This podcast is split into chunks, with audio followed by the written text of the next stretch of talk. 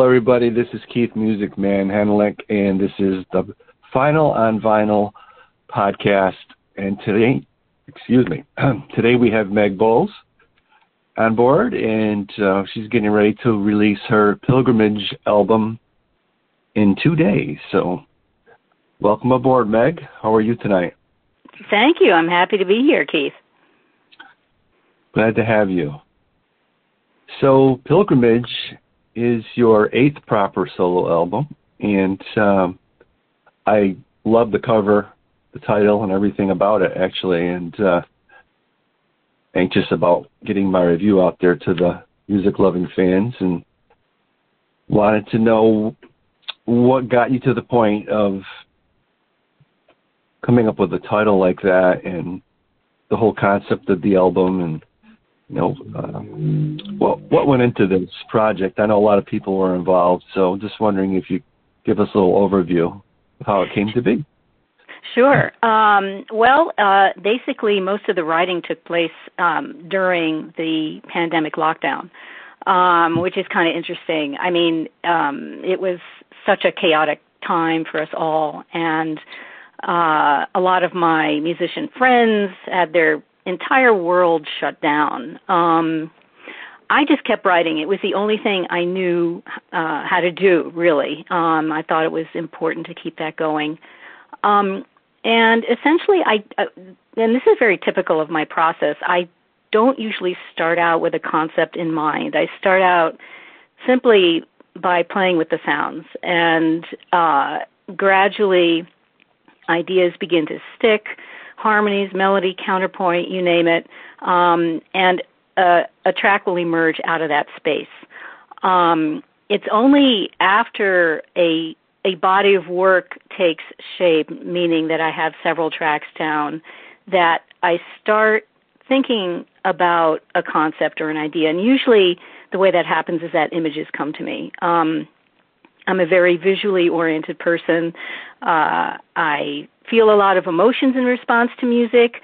Um, I don't usually have a lot of thoughts in response to music, and so what I go through is a process of translating the images and the feelings into something that resembles a story. And uh, the the image of a path kept coming to me, um, and as the tracks took took shape, um, and many of them, incidentally, have um, influences that I, uh, that are derived from nature, from not only the experience of being out in the natural world, but but observing the water, observing the light, hearing the sounds.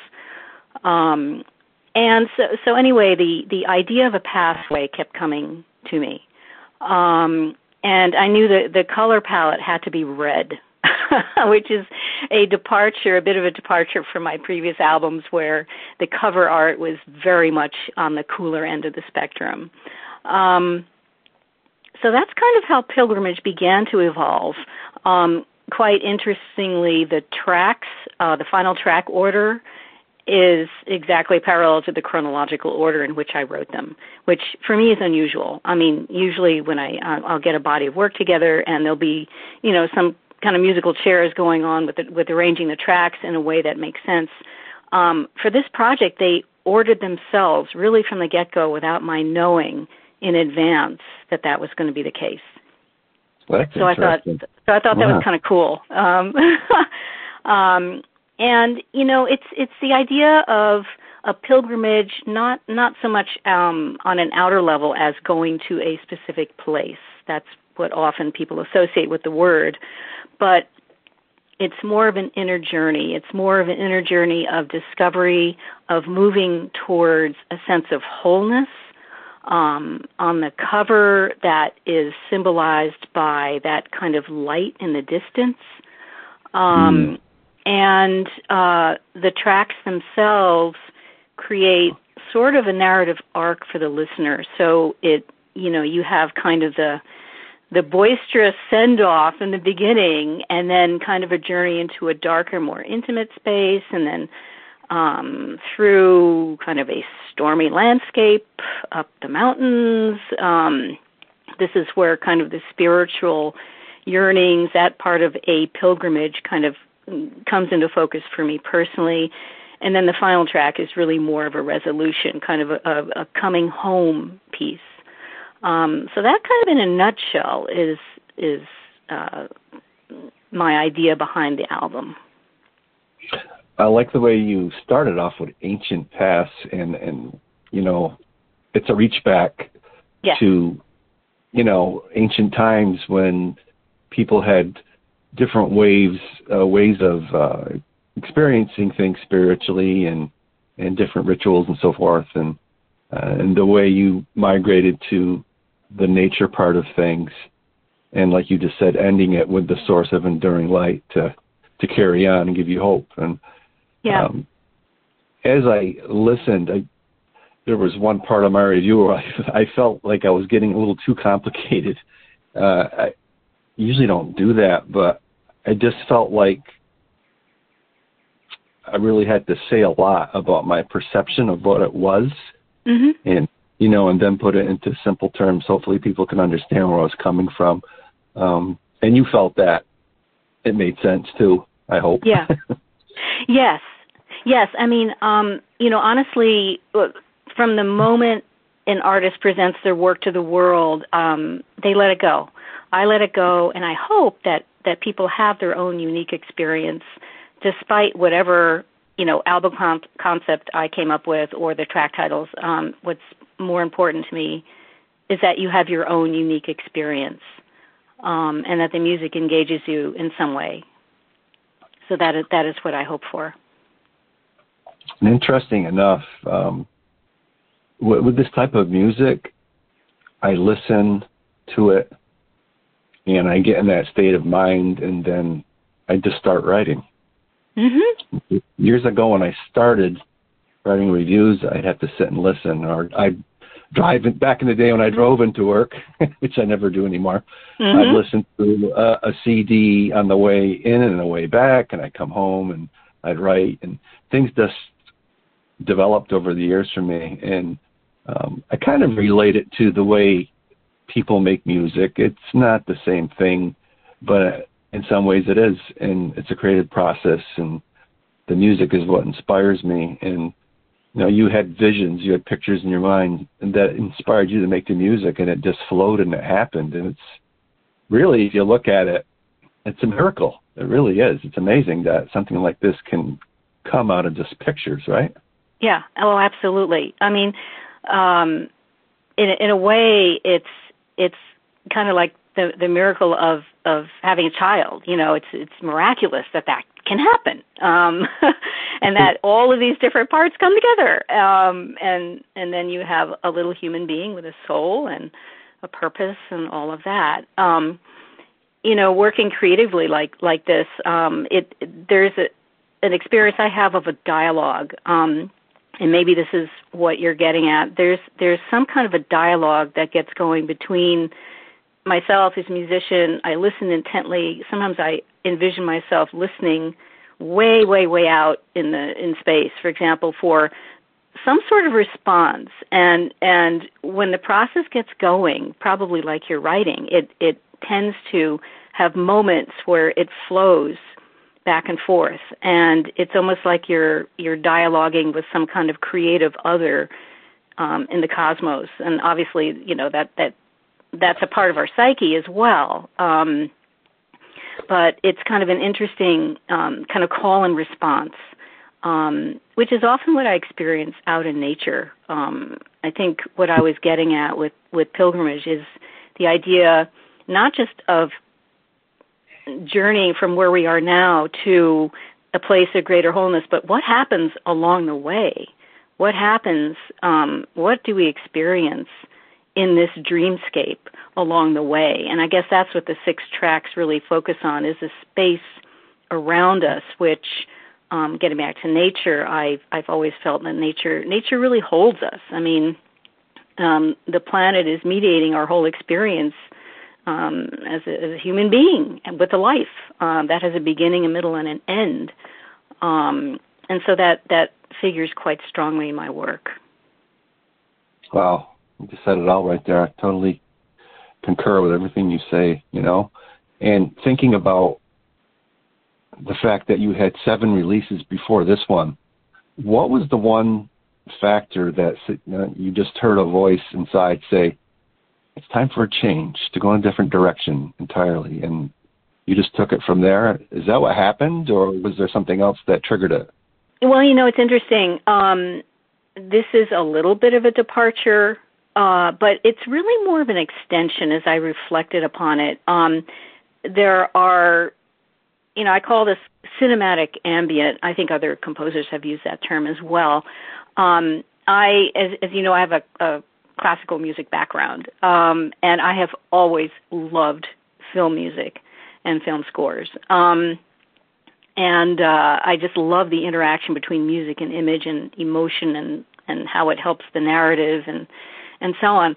Um, and it it just it evolves. It's it's not again. It's not something that I I said to myself before I started writing.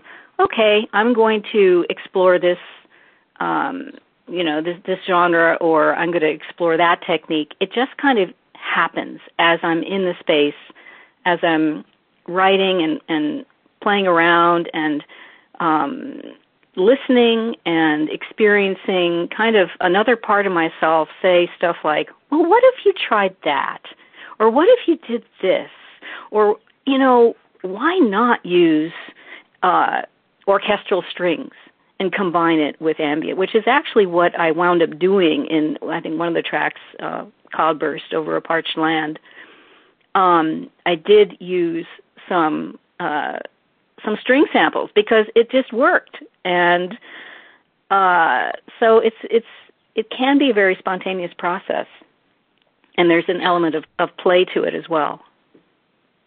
So when you create like that, are you scripting out all of the notes, or you just start start playing and you play through it and add I, that? I, I play through it, and then there's a lot of editing because um, you have to understand I, I do work with a keyboard, but uh, I hmm, um, my technique is let's say limited, um, and uh, of course, you know what comes into play is okay. I might have a melodic idea or harmonic idea, and then it's not quite right, and so I I change it. Um, and I play around with it until it, it sounds right, it feels right, um, it resonates. And actually, there's there's a whole body piece involved with with making music for me personally, where um, there's a resonance that I experience when when the balance is right, when I have the orchestration right, the mixing right, uh, the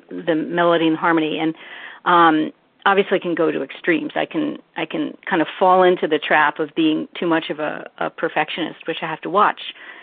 But for the most part, I use my body as kind of a resonating instrument, and it tells me when I've I've hit the mark, and it tells me when I've missed. Um, and if my body doesn't tell me when I've missed, then my producer will tell me. so, uh, yeah, that that's that's kind of how it works. Um, I don't. Uh, I mean, although I can, you know, I can read a score, I don't write music or or you know compose using the the the, the score feature in Logic, which is the the DAW that I work with. Um, I I use a I use the piano roll a lot, um, and uh, so yes, it's a process of of laying down an idea uh, or part of an idea and then sculpting it almost as if I were in an art studio. That's really what it's like. And um, often in the beginning, um, I become very enthusiastic and wind up adding way too many layers to my mix and wind up pruning and sculpting and kind of taking stuff away um, that reveals kind of the essence um, of what I'm going for. What's a piano roll? Can you explain that? Oh, that's a feature in in Logic where you actually it's kind of a, a visual. I don't, I don't know if you can visualize a piano roll, but it, it, it essentially is a grid that that shows you um, uh, you know notes on a as as bars on a on a grid, horizontal bars. Um, and you know depending on the length of the note the bars will be longer the longer the note is the shorter it'll be a dot in some cases um, but i actually find it visually helpful um, and especially with this type of music where um, you know you're working with patches that have very very different sorts of attacks you know some of the um, the the spacey um, drony ambient patches that that I use, you know, have very long attacks. So exactly how would you notate that if you were using a, a traditional musical score? Um, so uh, you know, it, it works better for me. Almost sounds like it's a um, a, a new age digitized player piano. I guess you could look at it that way. one might look at it, right? yeah, and actually, it's this is actually you raise an interesting point because, um, you know, working in this way with computer and everything I do is computer based. I mean, I I don't um, I'm I've been in the box as they say for probably a dozen years now. Um, but at some point, it's important not to look not to look at the computer screen and just listen because your eyes can kind of uh, direct your your hearing and what you pick up in a way that that becomes not helpful. Um, so it's very important to always remind yourself to close your eyes and listen. So detach yourself from the screen and, yeah. and make make it more organic and, and real, right? Well, yeah, it just helps you to hear more uh, in a, in a more holistic way. Um, and it helps you to pay attention with your body because if you're focused on that screen with your eyes, you're your um your brain is like going to be in your centered in your eyes and that's not necessarily uh where it needs to be it needs to be the, when you listen to music and um are are are working on on a project i think it's very important to really take it in with the eyes closed and heart open and you'll hear in a in a much more different way um when you do that um, incidentally, when you have another person listening with you, that also shifts how you hear and what you hear. Um, so the process of actually putting a project out there, sometimes it almost feels like going back to square one once I bring my producer into the mix because um, there's another person and everything sounds different. And of course, I'm listening on a, on a different system as well. How long did it take you to finish this from start to end? That, what, would you say that again? I'm not quite sure I'm understanding. How, how long did it take you to finish the album from first oh, day? Oh, how to long? Okay. Oh gosh, now you're really, ugh, you're you're asking me a really difficult question because, um, I was also working on another project at the same time, so it's going to be difficult to put a number on that. I probably say a year and a half, maybe um, two years max, something like that. So you work on more than one project at a time. Wow. Well, okay. this time I did. This time I did because there's a lot of material coming up. Um and um yeah, there is another project in the wings. So I'm just kind of telegraphing there right now. Um, yeah, this it, again, and it, and it it doesn't typically happen for me. Usually, there are uh, greater lengths of time in between projects because what I like to do is is really get it out of my system and then kind of start fresh, almost as if I were using a kind of a Zen type of beginner's mind for the next project. But um, I guess there's been a lot percolating a lot of material, and uh, so for really the first time in, in I don't know a couple of decades, I have been working on two projects simultaneously. So, do you actually sit down at a piano and begin that way, or is everything right in front of you on a screen with a computer yeah. and software and, yeah, and so computer, software. I have a MIDI controller with a keyboard. Um, that's that's what I use. That's amazing. That's amazing how far that's come. It just if you listen to the music, it's like oh, she's playing all kinds of synthesizers and all mm-hmm. these different things, and uh, you are in in a way, but it's all being driven by the computer and the software. That's just something else. Yeah. Wow. Yes. Who, who would have thought we'd be here today, you know, talking about such beautiful music made by technology. You know, it's just Yeah. amazing. Well, yeah, and I think it, you know you raise another really interesting point, which is the intersection of, of let's say humanity with technology. And as a musician, I you know feel it's so important, given that my music is is completely technologically based, but there's a human being behind there. And so um, when I write, I'm always conscious of, let's say, writing in a way where a listener could imagine that there were living, breathing human beings playing these different synthesizers and, and breathing. I mean, as a as a former flutist, I'm always um, focused on the breath and and incorporating that um, that aesthetic into phrasing um, because it doesn't sound natural to me. If you have a let's say a flute-like melodic uh, thing going on, um, it's not natural for there to be no breaths. Um, call me old school, but that that's kind of how I approach it. And you know, it's a way of humanizing the technology and humanizing So- the music. Yeah, it's true. That does make sense. It all intersects. So you played the flute. That's I how did, you yes. got started. Yeah. Okay. Yeah, Is yeah. that is that is that on some of your earlier albums you playing the flute?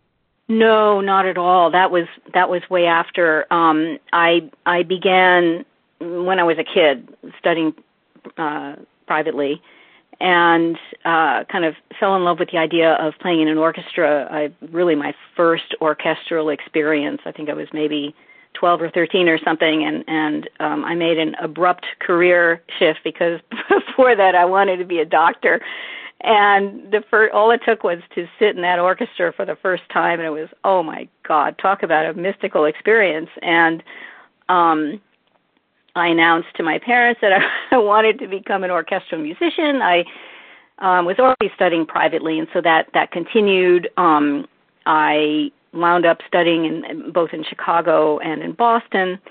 And by the time I got to that point, um, what I realized about myself is that, uh, well, number one, to make it as a classical musician, and um, you know, it's just hideously difficult. Um, and this was decades ago. Um, and there, there are other things that I was interested in in the world, and um, so I, I chose to leave kind of a, a performance-based degree program, I kind of uh, shifted into a, a, a Bachelor of Arts with a concentration in music. Um, so that's what I got from Boston University. And then, of course, I wanted to be out in the world working. Um, took a, a drastic kind of left turn, if you will, into the business world, um, and uh, um, worked in investment banking for maybe about a decade um, and then left that to go back into psychology, which is really one of my other interests. And Hmm. um, I would have continued with a master's in, in psychology after I graduated with my bachelor's, except I was sick of being in school. I just I wanted to be on my own. So, um, but I I eventually found my way back to it. Um, I I am a licensed psychoanalyst, um, and uh, so that kind of fulfilled that part of my my strivings, if you will. Um, but Hmm. flute, I, I basically um, stopped that pretty much. Oh gosh, I'd say in the late in the late seventies when I when I graduated from college. So interesting. Another intersection with uh, you know uh, psychology and um, music and the healing Mhm. pro- prospects of music. Combining those two, people do that a lot. So They do, and it's very important. I think it was very important for me um, as a child. Uh, I mean, music w- was was essential. I think um, I I and so many others, other musician friends, we we know we we might. There's a chance that we might not be here today if it hadn't been for music. Um, you know, it's it's such a a powerful medium um it it was my my tribe my fellow musicians. I mean you know it's it's so important for kids to to begin to find their peer groups. And and for me um that was my fellow musicians. And you know you form these lifelong bonds with each other as a result. I bet you do. Well, it's been very uh, interesting speaking to you and your insight into your music, and uh, I hope all the folks out there will check out Meg Bowles and her new album Pilgrimage, and we'll be getting this interview out there so people can have a listen and enjoy it like we did tonight. And I do appreciate your time. Thank you so much, Keith. It was my pleasure.